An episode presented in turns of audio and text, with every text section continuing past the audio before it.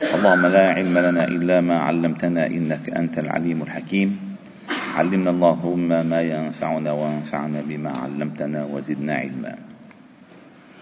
واجعلنا ممن يستمعون القول فيتبعون أحسنه. وأدخلنا برحمتك في عبادك الصالحين. وبعد. فلا نزال معكم أيها الأحباب الكرام في مجالس القرآن ضمن دروس قرآن الفجر وقد وصلنا إلى قوله تعالى بعد أن وقفنا على هذه الآية الطويلة في الكلمات والكثيرة في المعاني والمعبرة والبليغة في الدروس ثم أنزل عليكم من بعد الغم أمنة نعاسا يغشى طائفة منكم إلى آخر الآية. الآن وصلنا إلى قوله تعالى إن الذين تولوا منكم يوم التقى الجمعان إنما استزلهم الشيطان ببعض ما كسبوا ولقد عفى الله عنهم إن الله غفور حليم. هذه الآيات لا تتحدث عن من تخلفوا عن الغزو لأننا نحن قلنا أن في أحد عندما ذهب النبي صلى الله عليه وسلم ثلث الجيش رجع. لا نتحدث عن هذه الفئة. إنما نتحدث عن الذين تولوا عندما التقى الجمعان. يعني عندما كشف المسلمون فروا. وكذلك نتحدث عن تولوا عن تطبيق الأمر ممن نزل عن الجبل ولم يلتزم الأمر. فكلاهما توليه فكلاهما توليه هؤلاء من المؤمنين وليسوا من الكافرين. والله جل جلاله في هذه الآية يبين لنا ما الذي حصل ما الذي حصل حتى وقعت هذه النتيجة. حتى استطاع الشيطان أن يستزلهم ببعض ما كسبوا. ومع ذلك وبما أنهم وبما أنهم مؤمنون لقد عفى الله عنهم. إن الله غفور حليم. ورحمة الله تعالى بالمؤمنين أنه يغفر يغفر ما دون الشرك. يغفر ما دون الشرك ولا يغفر أن يشرك به. أما ما بعد ذلك يغفر لمن يشاء. فنحن في ما دام ما دامت المعاصي لا تسمى كفرا أو شركا فنحن في سعة من رحمة الله. يعني يرحمنا الله تعالى. وقد أحيانا أحيانا ولكن لا تجوز أن تكون هذه النية عند عند الفعل. قد تكون قد تكون أحيانا ما وقع فيه من المعصية سببا كبيرا في تقوية ثبات قدمه بعد ذلك. كيف الإنسان بيمرض مثلا بعدين بصح بصير يطلع اقوى نفس المسألة. قد تكون معصية من باب أنه سيكون بعدها أقوى بعدها أمتن بعدها لن يستزله الشيطان بأي شيء ولن يغريه الوسواس في فعل أي شيء. فقال الله تعالى هنا إن الذين تولوا منكم أي هؤلاء ليسوا منهم منكم. يوم التقى الجمعان جمع الكفار وجمع المؤمنين. إنما استزلهم الشيطان ببعض ما كسبوا والاستزلال الزلل هو الوقوع في الزلل. أما الإست هذه لفظ السين والتاء تسمى سين الطلب أي طلب زلتهم. كيف طلب زلتهم؟ بأن أغراهم بالدنيا وبما أفزعهم من الموت. فإن كان المقصود الذين نزلوا من الجبل فاستزلهم الشيطان ببعض ما كسبوا أي بحبهم الدنيا واستعجالهم الظفر. وإن كانت على الذين تولوا إذ تصعدون ولا تلون على أحد. فإنما أدخل في قلوبهم الخوف من الموت. الخوف من الموت. وكلاهما معصية. وكلاهما معصية. وهذا الاستزلال أيها الأحباب الكرام للإمام ابن قيم الجوزية رحمه الله تعالى كلاما رائعا. قال عم يحكي على أعمال الإنسان كل أعمال الإنسان كل أعمال الإنسان. قال كانت أعمالهم جندا عليهم ازداد بها عدوهم قوة. هذه الأعمال يعني لأن أرسل عمر بن الخطاب رسالة إلى جيوش المسلمين عندما تأخر الفتح. وقال لهم إنكم لن تنصرون لا بقوة ولا بعدد. ولكن أعمالكم تنصرهم تنصركم عليهم. فإن استوت أعمالكم وأعمالهم هزموكم بقوتهم.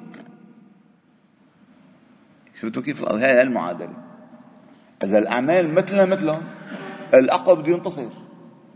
الأقوى سينتصر أما إذا كانت الأعمال غير أعمالهم وكم من فئة قليلة غلبت فئة كثيرة بإذن الله. إذا النصر هو ليس بالعدد ولا بالعدة النصر بالعمل والقلب والنية. فهي الجنود فالأعمال هي الجنود. هذا ما أشار إليه ابن قيم الجوزي عندما قال كانت أعمالهم جندا. عليهم. ازداد بها عدوهم قوة. العمل سيئة. فإن الأعمال جند للعبد وجند عليه. ولا بد للعبد في كل وقت من سرية من نفسه إما تهزمه وإما تنصره. هالأعمال اللي عندك يا بتقويك لتقتحم؟ يا بتكشفك فتنهزم. لأن نحن نؤتى من أعمالنا. وما أصابكم من مصيبة فبما كسبت أيديكم. ويعفو عن كثير. نحن بكل هذا الخير الذي فيه هو تحت قولي ويعفو عن كثير. أما لو عاملنا الله تعالى بأعمالنا والله ما هنأت لنا معيشة قط. ولكن الله تعالى يرحمنا يعني ويعفو عنا. فقال فإن الأعمال جند للعبد وجند عليه ولا بد للعبد في كل وقت من سرية من نفسه تهزمه أو تنصره.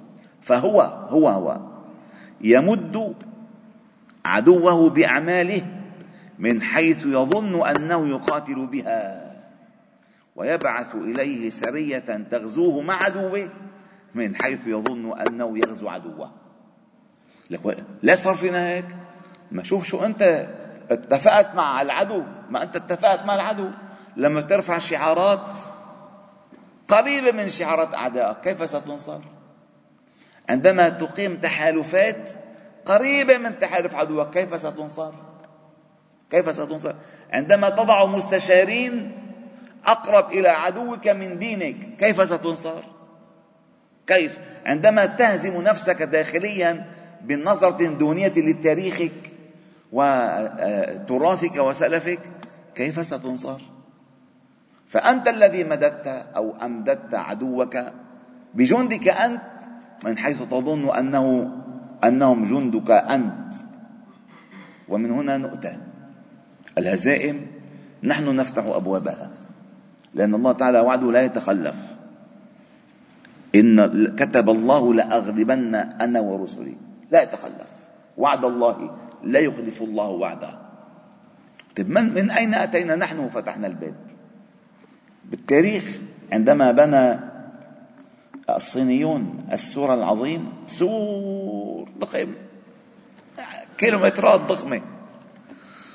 ظنوا أنه خلاص ما حدا سيستطيع أن يعني يفك أو أن يتجاوز هذا السور. كانت كان كلفة أنينة خمر. وامرأة غانية بس. وصرت صرت ذهب الحارس يا حبيبي يا قلبي لك بدي حلوين هون. اي والله حلوين.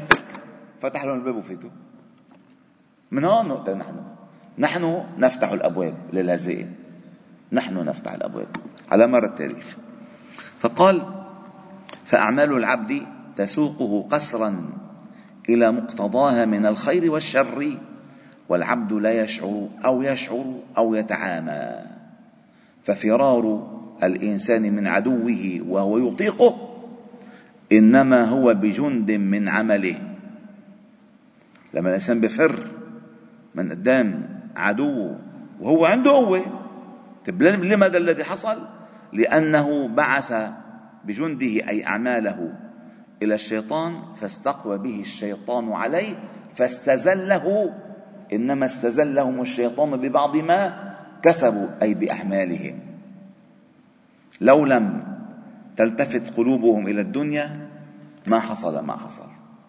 ولكن درس أحد يبقى ماثلا أمام كل العاملين بالنشاط الإسلامي والحقل الدعوي والنشاط الجهادي حتى يعلمون من أين يؤتون.